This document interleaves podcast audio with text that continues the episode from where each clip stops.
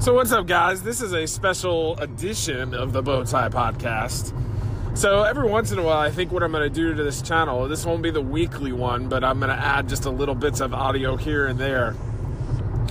And so, what today is, is I'm actually driving to a training in Savannah, Georgia, which is about four hours or so from my house.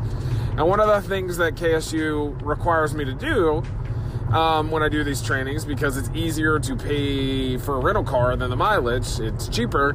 They require me to get a rental car. So, you know what this is going to be? This is a car review. It's a review of this car that I'm driving that I kind of like because I get all kinds of different rental cars. So I figure, hey, what the hell? We'll put some of these on the podcast and see what's up with them. So, the car I got this time is a Nissan Altima. Usually, I try to get the intermediate car because those of you who that know me, I'm a big old guy, and so having a car that's a little compact car doesn't usually work.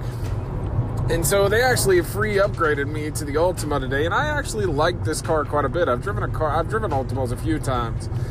Um, I think it's a newer version. I'm actually not super certain on the year, but I think the things that matter to me when I drive a car, there's really three things that matter.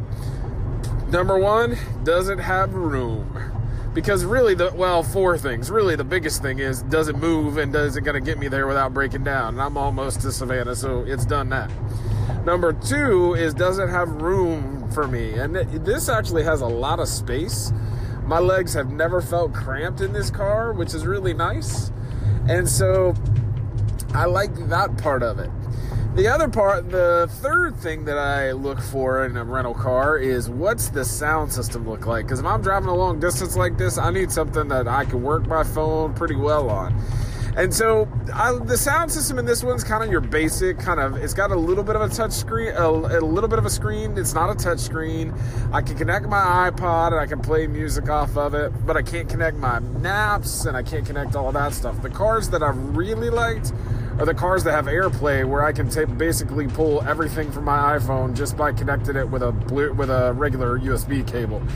Um, I didn't know if I would like AirPlay until I started driving some of those cars around, but I really like AirPlay, and I wish this car had that. And then the other thing that I look for in a rental car is the gas mileage, and so far the gas mileage on this sucker has been really, really good.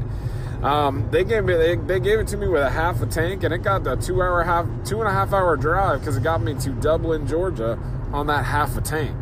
So overall, I like the Nissan Altima. It's better than the other some of the other sedans I've driven um, as rental cars. Uh, and yeah, so if I was going to buy my own kids a car, I might buy them a Nissan Altima. And so that's the Nissan Altima review. Signing off.